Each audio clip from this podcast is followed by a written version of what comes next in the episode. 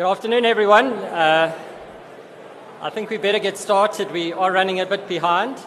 Um, otherwise, we're running to our, our, our tea time. Uh, I must say, right up front, I feel like saying welcome to our afternoon plenary session. I'm not too sure how many people are in the other sessions, but uh, it's great to have you, uh, you here. I didn't know that being a TBC meant that you were going to be so popular. Um, but TBC just means that they couldn't find anybody else. Uh, so I'm chairing the session. I'm Trevor Pascoe. Uh, welcome to uh, the Behavioral Economics uh, session. And you might be a little bit confused. The second talk uh, you might think is different to behavioral economics, but I went through the presentation. It's about 70% behavioral economics. So you'll probably be pleasantly surprised that regulators do think about it. And uh, we look forward to what Peter Carswell has to say. Uh, Peter Temple is going to start uh, up front, uh, and he has asked that he is going to do a polling. Um, so please, could you check in uh, with your mobile apps uh, so that you can do the polling? He is going to ask a question or two during his session. Also, another housekeeping item: if you haven't, if you have ordered a printed paper copy and not collected them yet, please collect this from the registration desk uh, during the tea break. Uh, also, to say, David O'Brien, who led the uh, previous session, uh, did call for a sponsorship for uh, November. I'm not going to do so, even though I am doing the same, uh, but please support David so you can put your money where his mouth is. All right. I, I think Peter Temple doesn't really need much of an introduction. Um, but I, I want to say that I don't know where he finds time to do everything that he does do, uh, other than being president, looking after GenRe in South Africa, Africa, and in the UK.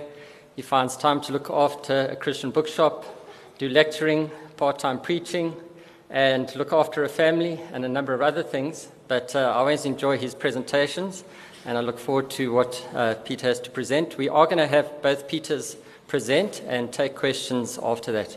Over to Peter.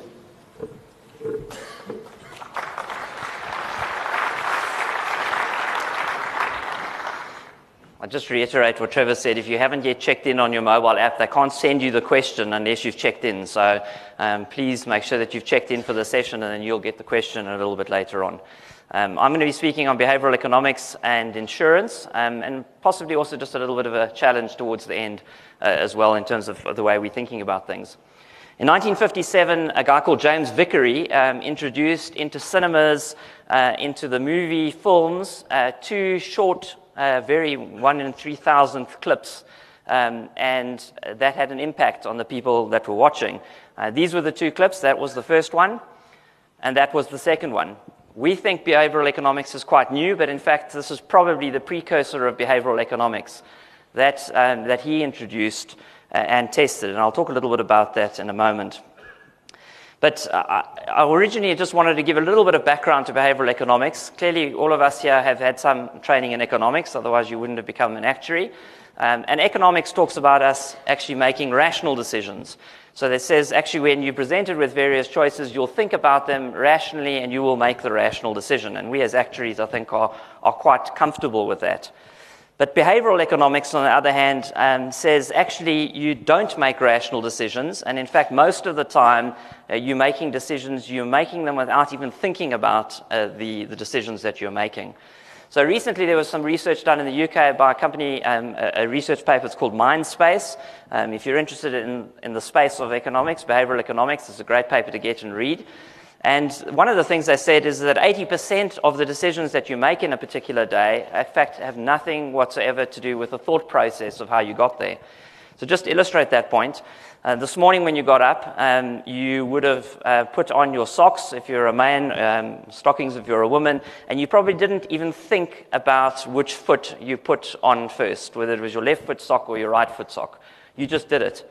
Uh, but you actually had to make some decision because you couldn't simultaneously put both socks on at the same time. So you actually made a decision without even thinking about it. But you did make a decision. And, and that's really what we do all the time. So 80% of the things that we, we look at, um, we don't make decisions for. And in fact, one of the researchers talks about it is that we make decisions based on what we feel is right um, rather than necessarily the facts behind the situation. Uh, and he calls it the click whir effect. You just make a decision, your brain just clicks over, and you, you carry on. Um, and that's, that's very contrary to what people in economics think, because actually, what it says to us and what they come to from a conclusion perspective is they've, they've said actually, when you look at these things, um, we are actually irrational in our decision making. And actually, the, the, the, conclusion of the, the research from Mindspace was that we're predictably irrational um, in our thinking.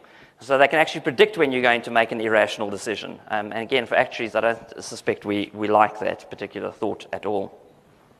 Um, Mindspace and the UK government actually did a research into what biases or heuristics are the most predominant and common for people when they make decisions. Um, and these are the ones that they came up with. Now, I'm not going to spend time on it. I haven't got the time to go into all of the details of this. Um, but if you are interested in the field, um, I would suggest you, you research some of these things and have a look further. These are the ones that they said made the most difference in the research that they found. Just get back to James Vicary um, again. Um, he claimed that the results of him putting those two clips, uh, eat popcorn and drink Coke, uh, into the movie was that at the interval, uh, people went out and they bought 18.1% more Coke and they bought 57% more popcorn, um, which was staggering actually, because it said suddenly, actually, you can influence people's decisions and behaviors without them even knowing it. And the result of it was there was a significant outcry in America at the time, um, and including the CIA got involved to look at this because obviously, if you can start adjusting people's thinking patterns, um, that could be quite an important aspect to, to, know what's going on. And so the CIA got involved with research. The funny thing was actually, um, James Vicary um, invented his stats, um, and um, he actually manipulated his research, so it was proven not to be correct. But it did kick off this field of thinking in terms of uh, can we make people think and behave differently, um, regardless of the actual uh, rational decision making process. Uh, and that's really where we're sitting today is do we, can we influence people? Can we think about how people can make not necessarily rational decisions? Um, and as I said, that doesn't sit comfortably with actuaries as a general rule. And you're probably sitting here thinking, there's no ways I make rational decisions. I'm an actuary, I make rational decisions all the time. So uh, I want to give you a couple of illustrations of how um, behavioral economics doesn't actually go always um, in that direction, will suggest that you don't make rational decisions all the time. Um, at our client conference in South Africa, last year, I was talking about behavioral economics and insurance, and so we thought we'd do an experiment. And actually, um, in the break between our, our, sessions, we had a popcorn machine and we had popcorn. Now, um, what happens with behavioral economics is if you generally offer three options uh, to people, what they will do is they will take the middle option. And they won't take the small or the large, the extra large, they'll take the middle. That's 80% of people do that. And so, in fact, if you go um, to fast food chains, you will see that they do one of two things. They either offer three options and they're expecting people to take the middle one, uh, or they only offer two because then they know that you won't have the choice of the middle one. Um, so that people do that. And that, that is the effect of behavioral economics. Uh, as it turned out, the experiment that we did with our clients, we didn't factor into the fact that our clients were gluttons. Um, and um, they all took the large one, filled the bottom with sweets, and then topped it up with popcorn. Um, so it didn't, uh, didn't work entirely for, for an illustration. Um, if you were at my session last year and I spoke about um, how Barack Obama used data analytics to get elected um, as a prime minister or a president in America, um, one of the things that I mentioned actually in that talk was how they managed to change people's minds to vote for him when they wouldn't naturally have been a voter um, for the Democratic Party. And they basically used behavioral economics. You can say that's behavioral economics to, to manipulate a nation, and that's what they did. Some of, some of you may have seen uh, the research that was done by Facebook um, quite recently. Um, Facebook came out about 18 months ago where what they did was, for a period of time, in a certain grouping of people, and they hid the negative posts that anybody posted on your Facebook stream. So if you've got friends that were posting a negative comment, they hid those and they only kept positive comments. And then they measured to see the people whether they would post more positive comments. And they did similarly the reverse. So they actually um, hid all the positive comments and just kept the negative comments on your Facebook page. Uh, and then they measured to see whether the person actually posted more negative comments. And of course, that's exactly what happened. And the people who saw more positive things posted more positive comments. The people who saw more negative things posted more negative comments. and were effectively influenced in their posting.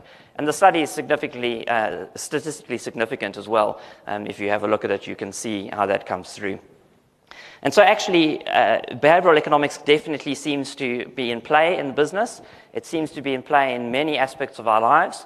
Um, and I want to try to persuade you that um, you have an opportunity. So this is the question, the first question. You sitting there thinking I'm rational. Um, I want you to, to pick one of these two options. The first option is you have a 95% chance um, to win 10,000 and a 5% chance to win zero, or you have a 100% chance to win 9,000. So you should get that on your app and picking either A or B.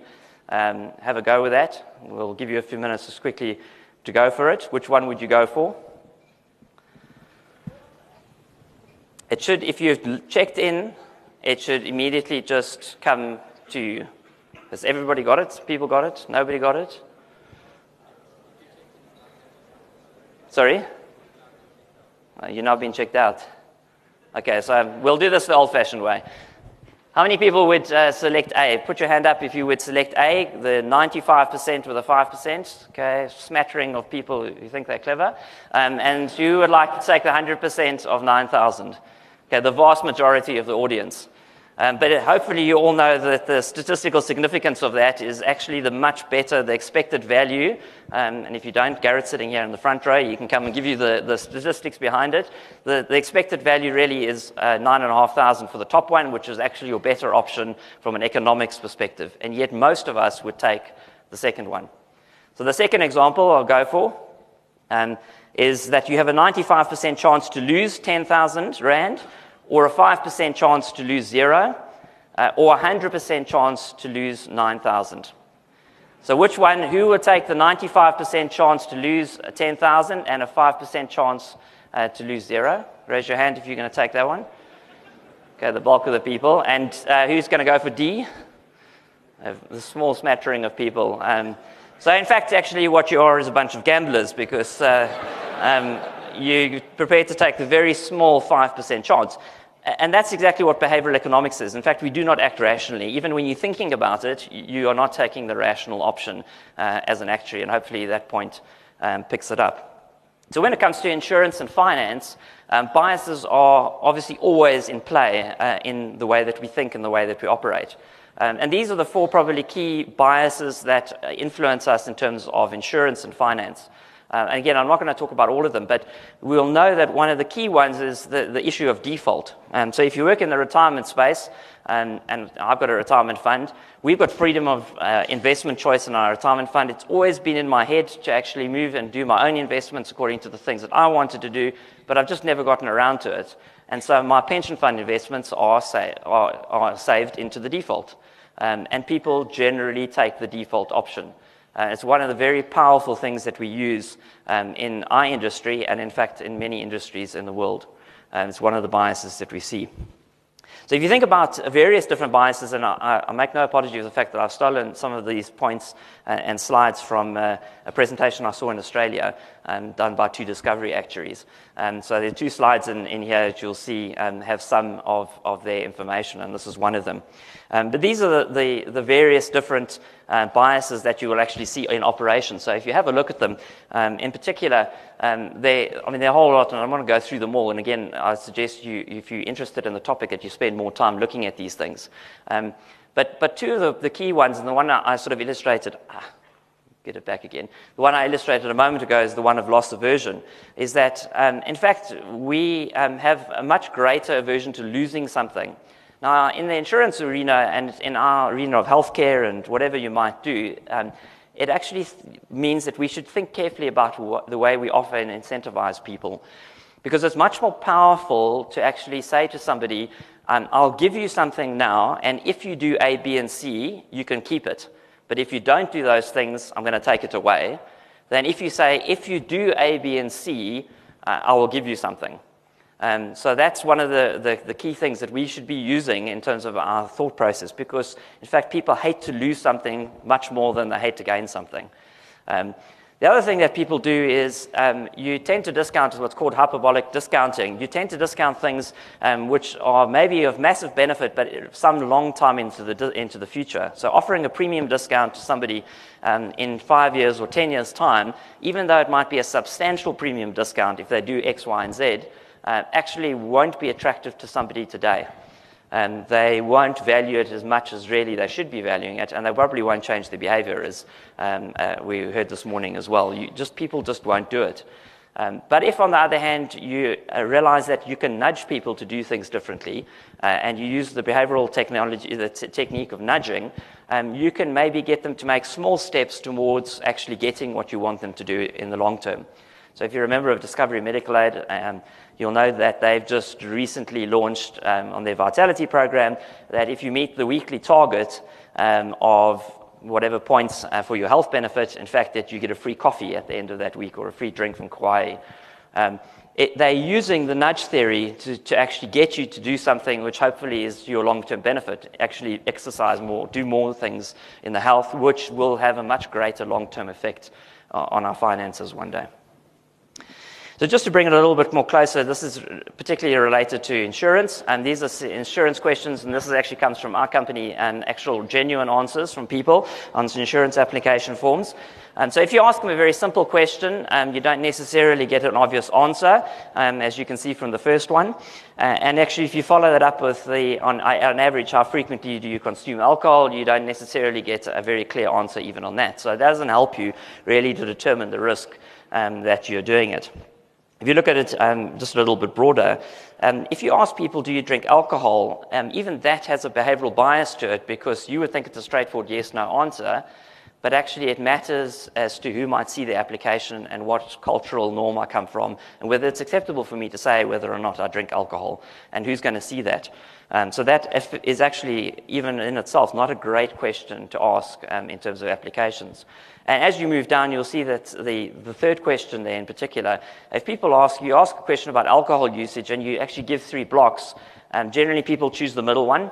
Um, and interestingly enough, we've, um, I've seen research where they've changed, they've had those middle blocks, and instead of having one to four units, they've had one to 10 units, and then 11 uh, units and above, and people still choose the middle one. So they basically said they drink whatever, three times more, um, and they still choose the middle one um, it doesn't make any difference to their choice. Um, so you effectively are influencing people by what you give them.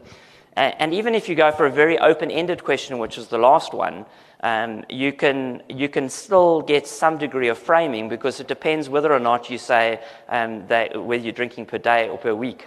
Um, and that will, you'll get different answers uh, to that question as well. So these things are all directly impacted in terms of behavioral economics and the thought process behind them.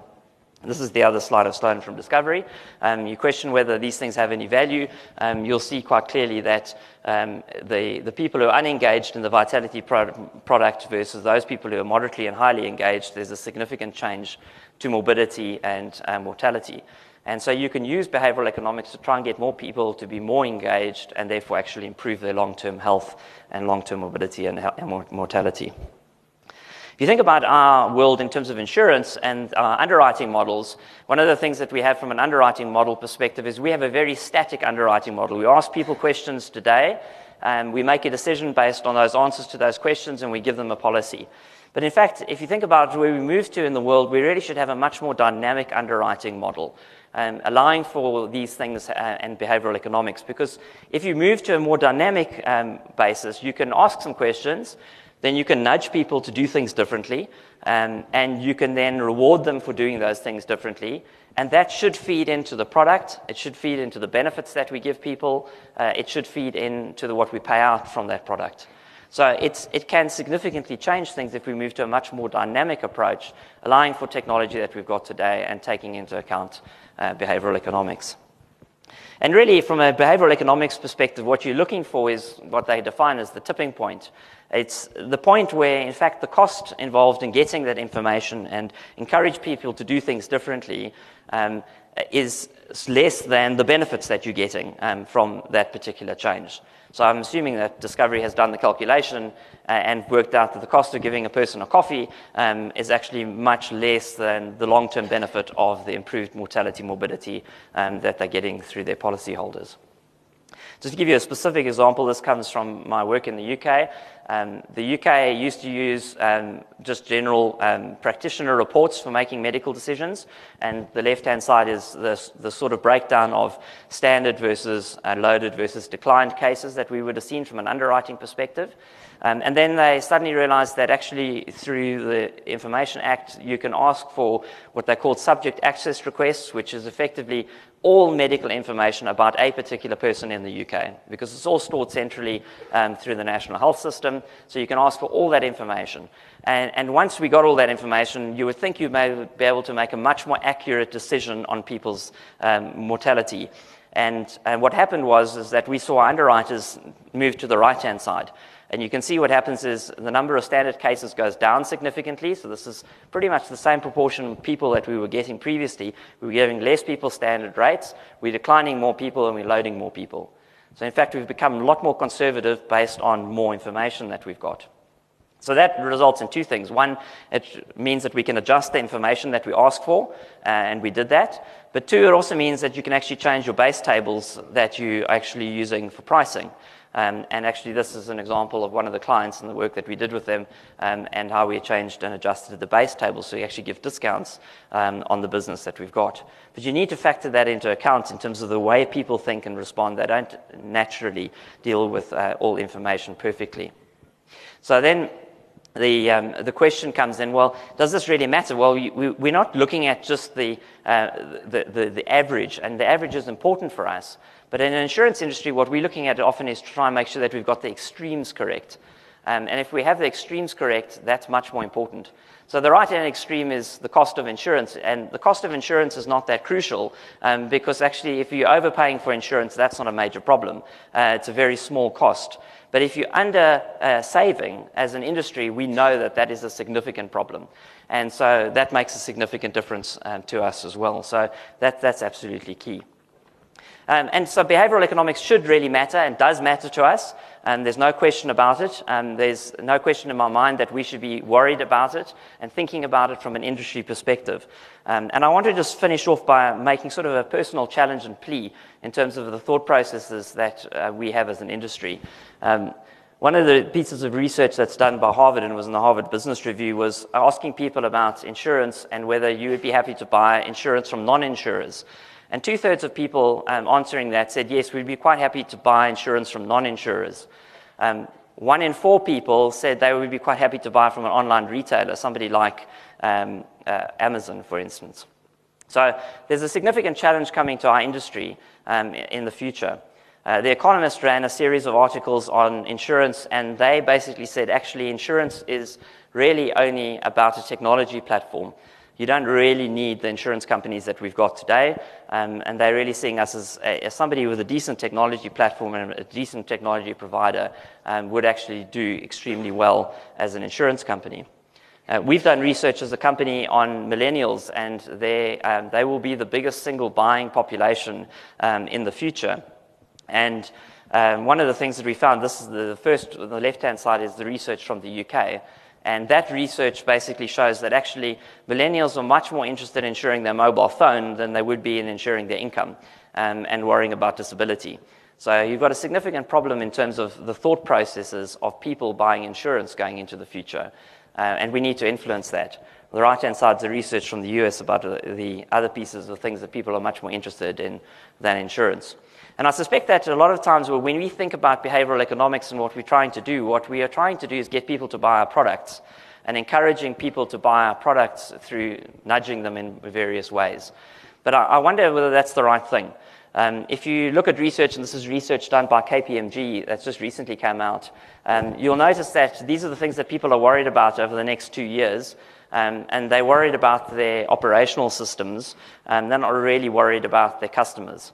Um, the, this is the, again, some asking a very similar question, saying, well, actually, what is the things that you should be worrying about? Well, you know, again, the, the thing that I think we should be worrying about, only 4% of people came in.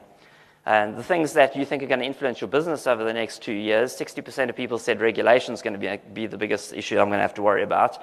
Only 8% of people said the lack of trust from consumers. And I suspect that that's a, a, bit of a problem for our industry because if we were to ask that question to consumers, I suspect lack of trust will be one of the biggest things that they will say about um, the financial services industry.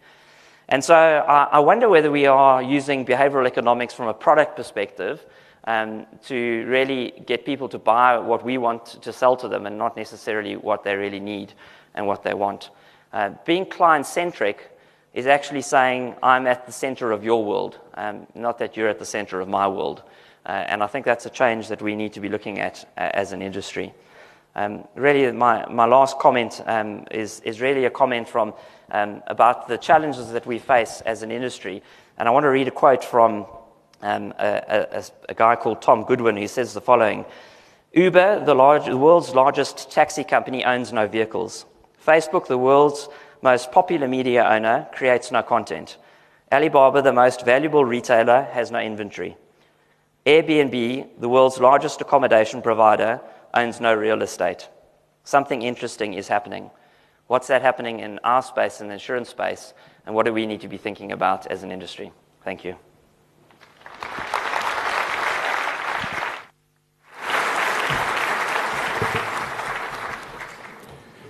Thanks, Peter. Uh, enough food for thought there. Uh, but linking into the discussion around regulations and regulators, uh, Peter Carswell is a senior consultant working in the life insurance consulting practice of Milliman. He has worked at mature insurers, startups, and consultancies in South Africa, India, and the United Kingdom. Peter worked in London when the UK implemented the Twin Peaks regulatory regime and is here today to talk about how the South African conduct regulation could evolve if our conduct authority follows in the footsteps of the UK counterparts. Thanks, Peter.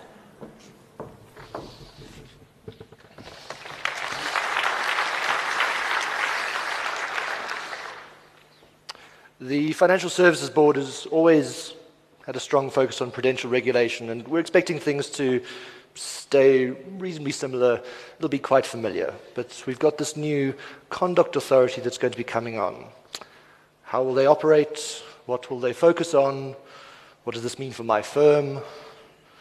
Over the next 20 minutes, I'd like to offer you my opinion of what we could be getting ourselves into.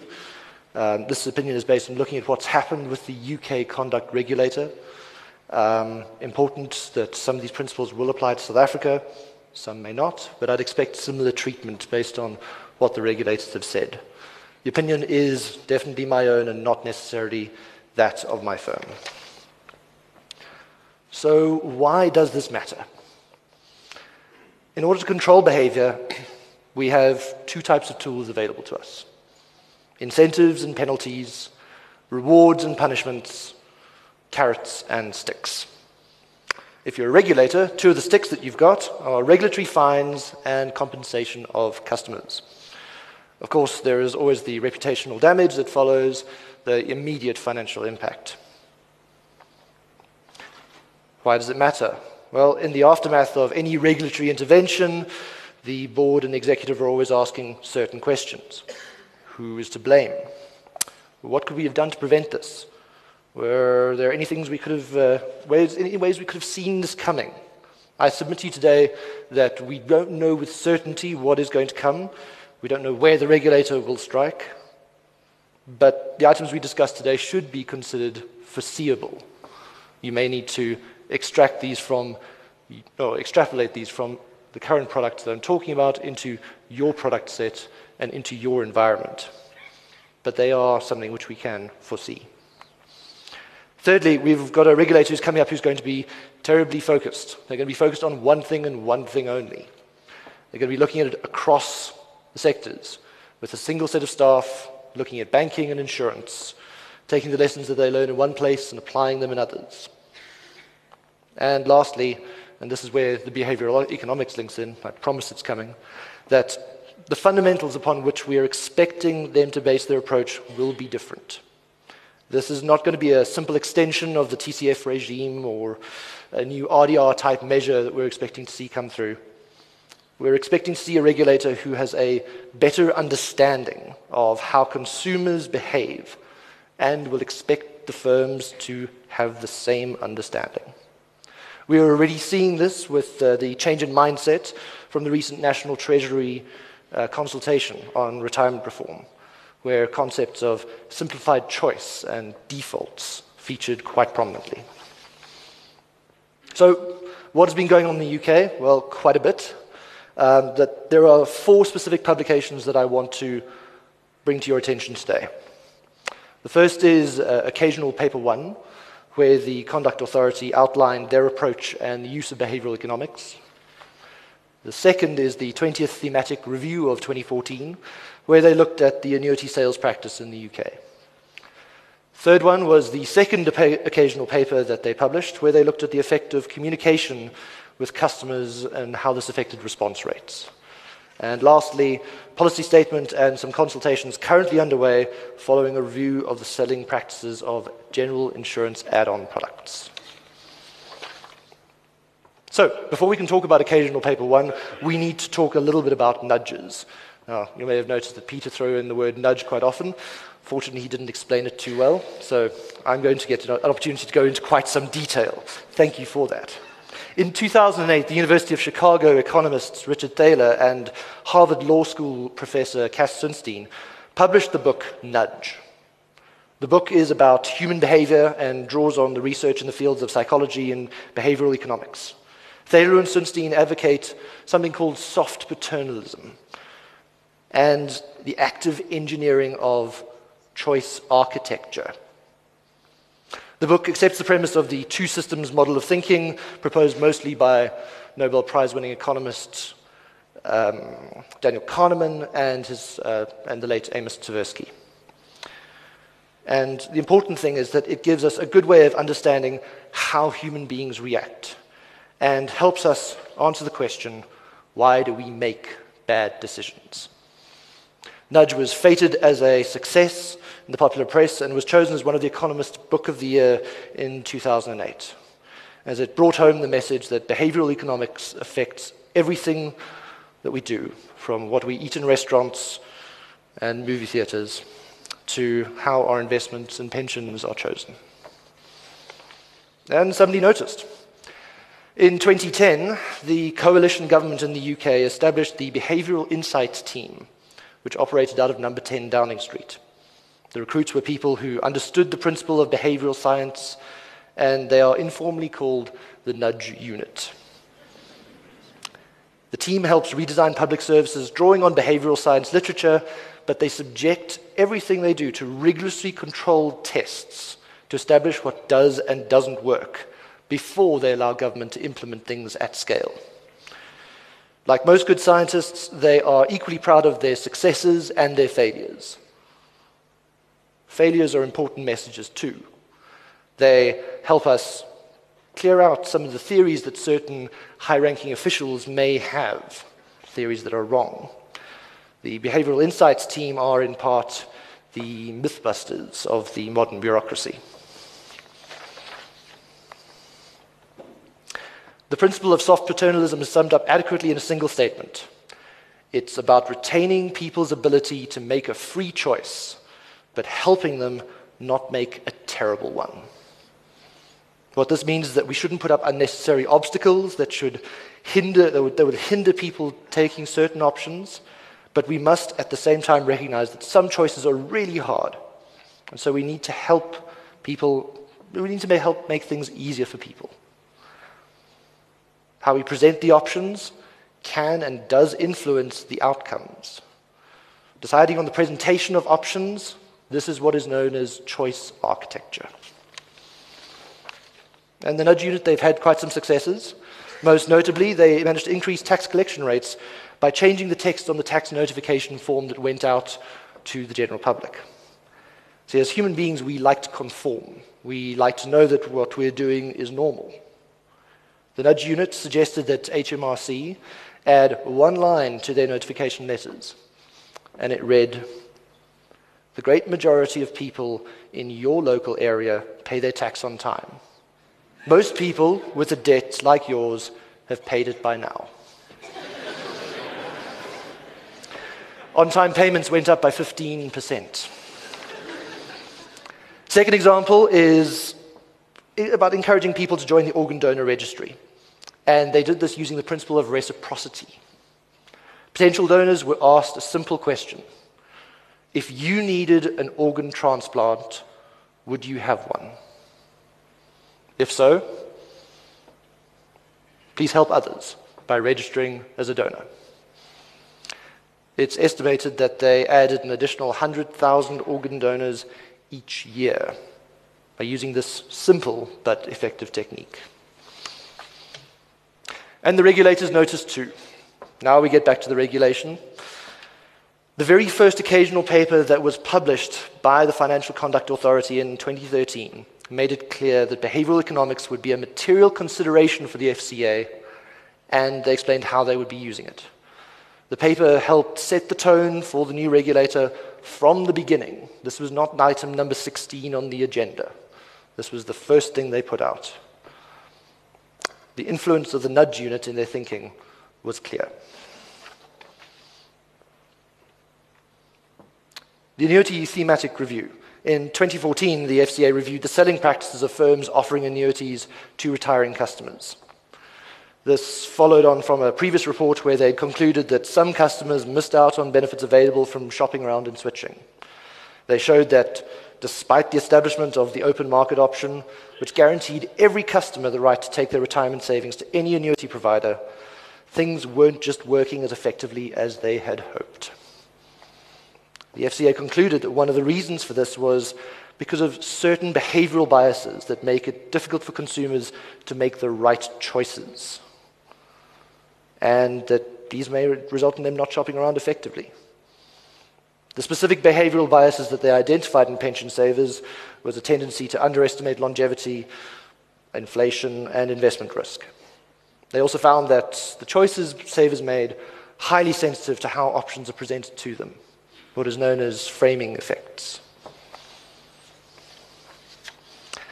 In particular, they were quite concerned by how non underwritten annuity providers who were aware of a client's medical condition at the point of retirement were framing retirement options in a way that not only identified but exploited customer biases.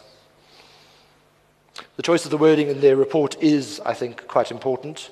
To someone who is familiar with the field of behavioral science, it's like a member of a secret society walking up to you and offering you the secret handshake. Behavioral science is alive and well in the UK conduct regulator. I think we should expect the same here.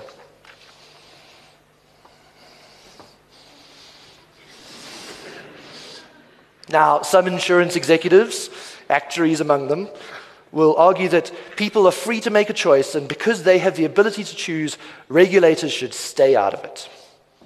Well, it's clear to me from the previous report content that uh, regulators are no long, longer willing to accept that argument. Lisa here is, on the face of things, being given a choice. But is it really a fair choice? Has the choice architect here done a good job? Is he really acting in her best interests by presenting the information in that particular way? If our goal is to do what is best for our customers, we should be helping them make the best choices. As customer oriented professionals, we should be asking the question is the way we are presenting our do you consume alcohol question going to influence the outcome? And in what direction is that going to, is what direction is that influence going to occur? In South Africa, we have until now had limited choices for retiring customers. Conventional annuities with a plethora of escalation options and living annuities. The arrival of a credible enhanced annuity provider into, the South African market is going to change that.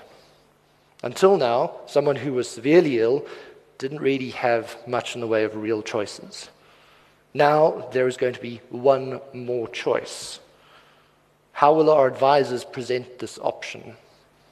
And if an advisor is tied to a firm that doesn't have an enhanced annuity offering, will he tell the customer about it?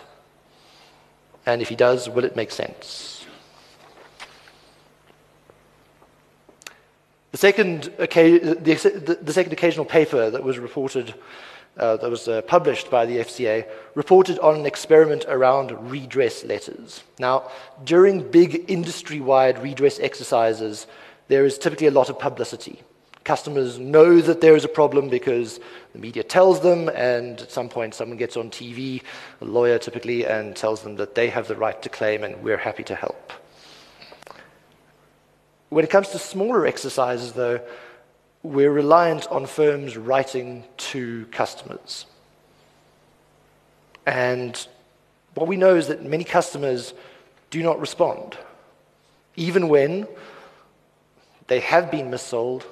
Responding, reacting would be in their best interests. One reason for this is that relevant information may be obscured, more complex than necessary, or that consumers just suffer from inertia. What we do know for certain is that firms alone do not have the incentive to try and overcome or compensate for these problems. In the, second, in the second occasional paper, the FCA reported on how they had worked with a firm who was voluntarily writing to almost 200,000 customers about a failing in the sales process. Using proper randomized control samples um, the FCA tested seven potential improvements to the letters, all simple tweaks, and tracked the response rates. They tried every one of the 128 combinations and found some interesting results.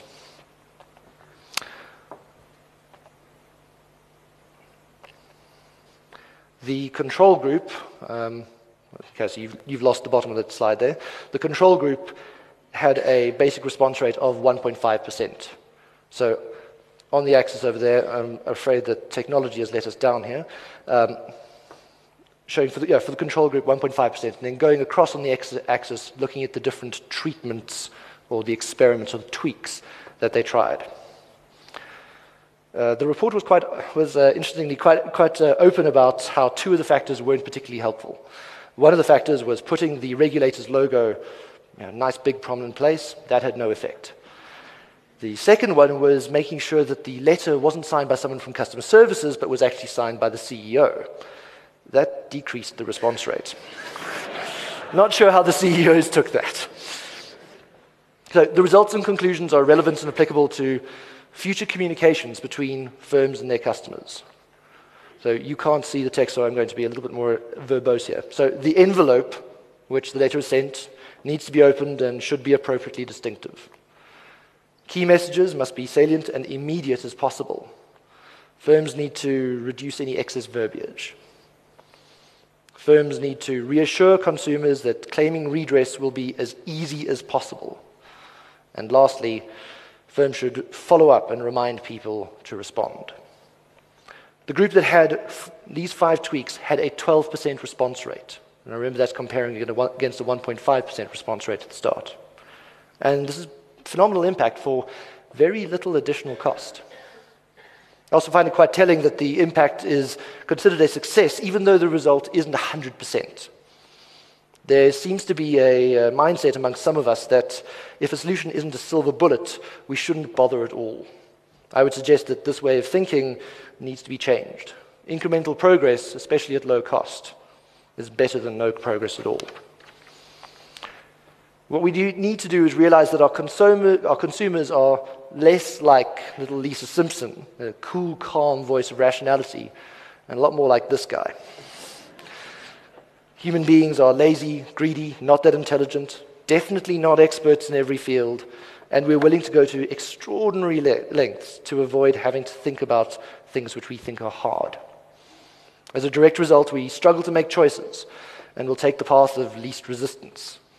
One of the easiest such, paths is the default option, which allows the consumer to do nothing but end up with a result. If we offer a default, we need to make sure that what we put as that default is what a well educated, thoughtful client would have chosen for himself if he'd taken the time. Something that is good for the client as he would measure it. And defaults work. There have been numerous studies looking at this, but my favorite one is something very simple to understand. Germany and Austria are two neighboring countries with strong cultural similarities. They both drink beer, eat sausage, and have an organ donor registry, which you can join when you renew your driver's license. The Austrian form has the default option of yes and allows citizens to opt out, while the German form has the default option of no, and you can tick the box to opt in. In both cases, it really is a simple tick box to alter the form. Any thoughts on how, how, you know, how different the results are going to be? What was that? 90%. 30. Okay, so got some, uh, something interesting for you. In Austria, the take up rate is 99%. In Germany, it's 12%. Defaults are powerful.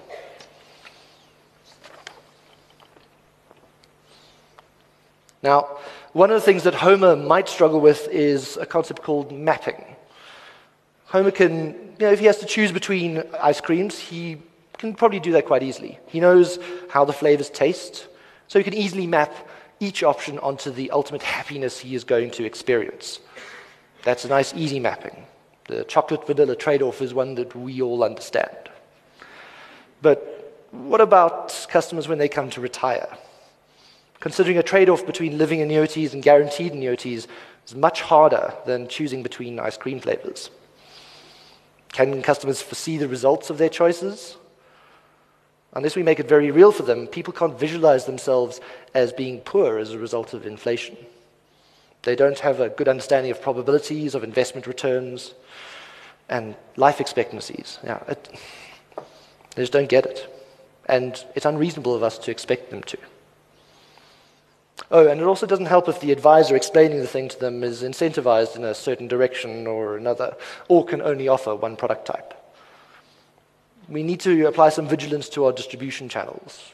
Are we selling a lot of chocolate because our customers want chocolate, or because our advisors want to sell chocolate? We need to try and help our customers solve the problem of their retirement option. Now, I know of at least one firm in South Africa that is trying to make life easier. What they do is different retirement options are given a red, amber, or green rating. This is something that customers can understand. And in keeping with the principle of soft paternalism, a customer can still take a red option, but they're going to do so against the house advice.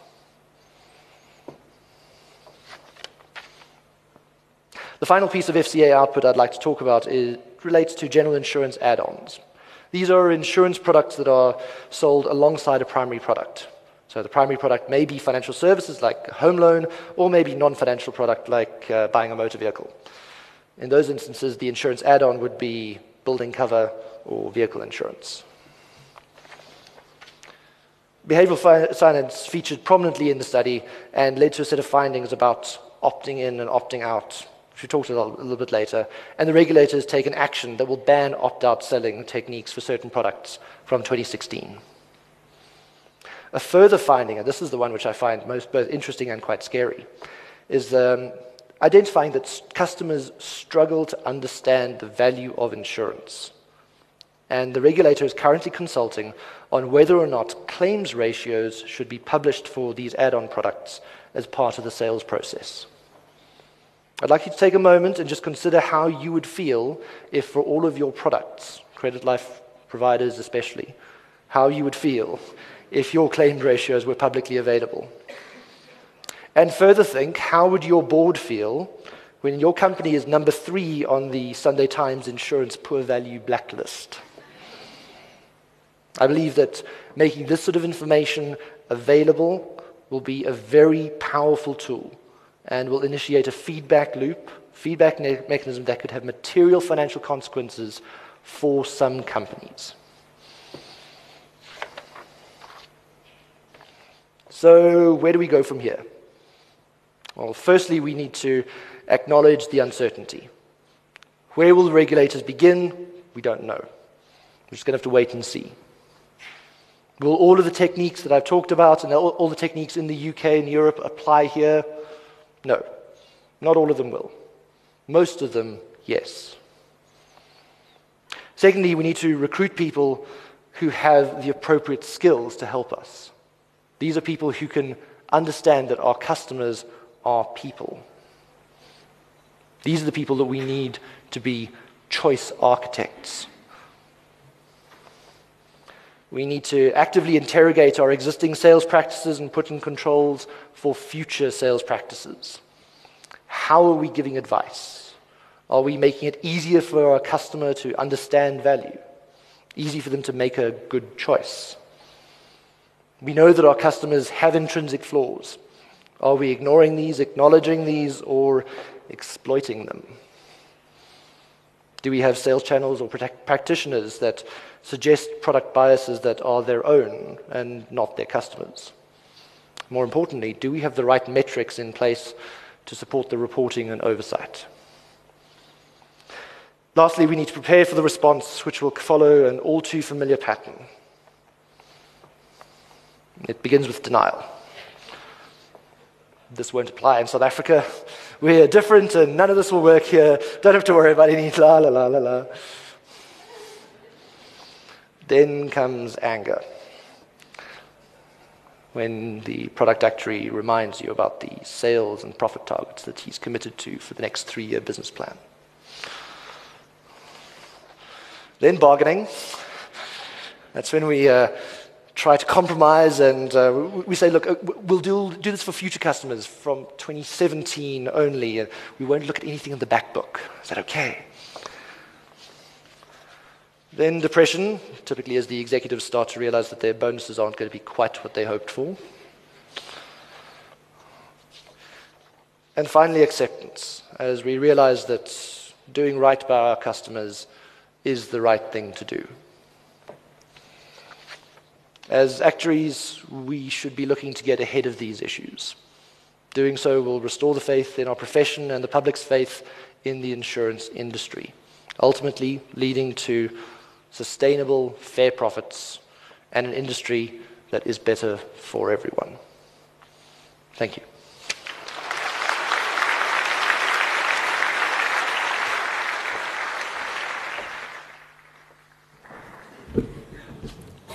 Thanks very much, Peter. We've got about 10, 15 minutes uh, for questions, and I found it quite interesting that both Peters ended up uh, with the client. Um, and look forward to what questions would come up. Any questions that you do have? Maybe the last few slides were a little bit too close to the bone in terms of what you presented there, Peter. Any comments? Any questions?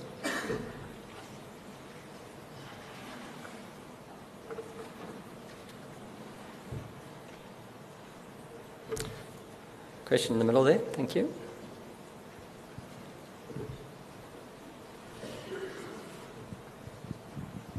Uh, hi. Uh, my question probably applies to both Peters, um, which is Do you think that the regulator should enforce uh, default options in retirement that are tracker funds rather than active funds? Do you think this would improve retirement outcomes? Um, I'll answer first thing he's looking at me. Um, uh, I mean, I think anytime you do anything with regards to defaults, um, you need to be careful that it actually is going to enhance the customer's value. Um, and uh, I think Peter said it quite well. The research that they've done in the UK and all of these things has always been very telling uh, because what we would expect as the right outcome is not necessarily always is the right outcome. So I wouldn't want to give an answer to that without saying, actually, are we convinced that it's the right outcome, and actually, does it work for everybody? Before you give, before you do, uh, you know, give a definitive answer on that. I would want. Right. Um, so I would want there to be some defaults. I would want those defaults not to be high fee paying funds. Active versus passive, um, it's not an area I have a, a particular interest in. Um, I know a number of people who have very strong views on it. Um, I, I, do think that it is something where a decision does actually need, yeah, a decision does need to be made, and it needs to be made based on some science rather than gut impact, rather than gut feel, and it needs to be based not on what is this going to do to the bottom line of certain active managers.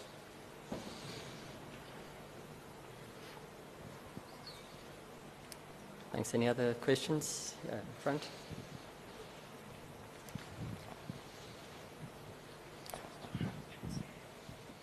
Hi, um, my question goes to Peter Temple on behavioral economics. Is the rational option truly rational? And what I mean by that is when we run models and stuff at a population level, we're looking at the average person, who in most cases doesn't actually exist. So if you've got a bunch of people and um, they expected, like the example that you gave with the 10,000 rand um, loss and the 5% chance, yada, yada. Um, so if, if you have that example, isn't it more rational to actually have a chance of not losing anything or, um, yeah, what we would consider to be the irrational option? Isn't that actually more rational? I guess there's two answers to that. The first one is uh, in pure economic theory, the rational answer is the one that you would look at from a, a, numerical perspective, and so therefore we would say actually the economic answer is we were irrational in our answers. Um, so if you're defining it rationality in terms of economics, then then yes, um, you can't really change that. That's the definition given by economics. But your question, I think, is um, is it the, the generally accepted answer um, is there will be more people that will accept this or take this option um, and therefore that actually is the, the right thing, or whatever you want to call it. Um, that is a different thing. I, I, think it's, it's not necessarily rationality. I think it's, um, it's you know, the right or the best for everybody, or the best for most people here, um, because not everybody would have chosen that, as you saw. So it's, I think the word rationality is the, the, the difficulty. Rationality is defined by the economics rather than um, by, by what most people select. Can I add something to that? So, one of the things when it, comes to science, you want to have a model which ultimately is going to be a good predictor of future result, of future behavior, and of future results. And the thing which we know now is that the traditional financial economics that you know, Keynesian economics, you know, all things pre-financial, uh, pre-behavioral economics, it, produ- you know, it just doesn't predict the results all the time. So yeah, the question about what is, is and isn't rational, maybe not that important. The question, you know, I think, you know, is more focused on how are people going to react? How are people going to behave? And making sure that we understand that better. Sean and then Jana. Um, I'd, I'd, like the panel's view on, uh, sorry, I'd like the panel's view on exploiting behavioral economics because um, obviously we're going to get a lot better at this. But I know of some companies that have the happiest customers, but they're also the most profitable customers, uh, companies. So, you know, when, when, does, when does exploiting behavioral economics become a bad thing and when is it a good thing? Um, because we talk about the positive side of it, but you can also um, veer quite strongly into the negative side of it. And sometimes, because of irrationality, people think they're better off, but they're not. I mean, I think that's an excellent point, and I think that's the, the crux of whether or not we're being client centric. Um, I, I, think the problem that we've got is um, if it's something that's actually going to be genuinely in the benefit uh, of the consumer um, and actually encouraging them to do the right thing. Um, so, in the example that I gave, Discovery is encouraging you to exercise more um, and then rewarding you for that, I, you know, I think that's generally a good thing to exercise more. It's not a bad thing, um, and therefore it's in the it's in a good interest of the consumer. But my my difficulty with behavioral economics comes in, um, and in some of the examples that Peter gave, um, is where people are starting to use behavioral economics to get people to make selections which are not necessarily in their best interests. So, I mean, one piece of research that he didn't show, which is from the UK, but it's also done by the regulator, they looked at uh, in life insurance online sales um, where you ask a particular question or where you ask uh, people to add an, an, extra option on. And um, if you ask the person up front in the questions, most people will decline it. If you ask it after they've basically got their premium, and you want to use that, and would you like to add on this extra option for another five rand or five pounds or whatever per month? They will, most people will just take it because they look at it and think, oh, that's a small amount extra, and take it. But it's generally very poor value for the consumer at that point in time. I don't think that's a good thing. And I think, you know, that's where the regulator will step in and should step in. Um, but we, as an industry, should not be doing that. Yeah. If I can just give an- another example. Um, one of the, the things with the annuity sales practices, and relates to the hyperbolic discounting that, people, that Peter um, talked about. What some advisors were doing was they were explaining how if you bought an annuity from another company, it was going to take so long to transfer the money across, and, and only after all of that had happened would you get your tax free cash. So the guys were looking and going, right, in the next six weeks, I'm not going to have my one third of the pension fund or 25% of the pension fund in tax free cash right now. And they were overplaying the value of that as opposed to the regular monthly income that they were going to be getting, hopefully, for the next 15 years. Yeah, that's an example where you are exploiting people's biases for your own gain and to their detriment. Um, so I, um, I like this image that's emerging that um, if companies are going to start using behavioral economics for their own good as opposed to for the good of the consumer, then the regulator needs to step in and start using behavioral economics for the good of the consumer so to balance it out. Um, but what occurred to me is do, do, companies act irrationally? I mean, I haven't really seen any of this. So irrationality is always applied to, to humans, to, to, individuals, but do com- companies make irrational decisions that are behaviorally influence boards of i mean i think they do. I think there's stuff that happened in previous uh, presentations today like using financial incentives even though you know they don't work to motivate your managers or something like that. So i think people uh, companies still make those decisions.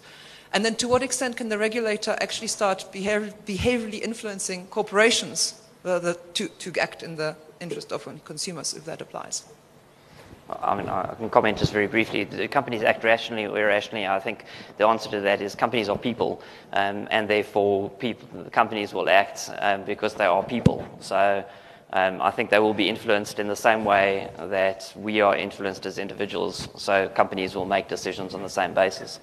Um, so yes, I think you can influence companies through through behavioral economics as well. Yeah. As, as for the question as for the question of should, they, uh, should regulators be getting involved with companies in order to protect consumers, absolutely. After that, no. I think that that then starts to, you, know, you start having regulators overreaching, um, and you know, the responsibility of the board is to make sure that the company is well managed and well run and, and all the rest of it. I think Rob had a question, but Rob's left the building. One more question at the back, and then is there anybody else who has a question? One last question there. Uh, thank you. Um, just to Peter Carswell, I was just quite interested in, in the UK uh, with annuitization. We have the same issue in South Africa where people aren't um, arguably annuitizing appropriately, high, uh, high rates of living annuities uh, not sufficient protection in terms of inflation, longevity, etc. What techniques um, were used in the UK and were shown to work, and how was that show, uh, you know, measured to show that this is actually better? Well, uh, effectively, the technique that was worked uh, that was used was compulsory annuitization. Um, yeah, don't give people a choice. But as we've seen more recently, the UK government is now opening up and making sure that when people get to retirement, they now have more choice. Now, the, you know, what we're seeing with National Treasury with the retirement reforms of wanting to make sure that we have default options in place for people when they, you know, when, when, they leave the fund, when they retire, when certain events happen. You know, this is where the pension fund trustees who um, you couldn't pay me enough money to be a trustee over the next 10 years, just by the way, um, who they are going to have to put in place good default options which are going to be good for their members. Um, and uh, there are certain behavioral biasing, uh, bias, biases that you can use um, in your favor, as it were. If you tell people that what you have right now is 10,000 Rand a month, and now you want to look at other options, then they're going to say, well, I'm going to be losing that 10,000 Rand a month certainty and replacing it with something else. So you, you, know, you can start to, to, to, play on that, on that whole thing about losing things and taking things away and you know, how, you know, what did you say? I think it's twice as much value in losing something as it is in gaining. Three times as much in losing as, as it is in gaining something. Rob, do you have a... No. One last question at the back and then we'll close.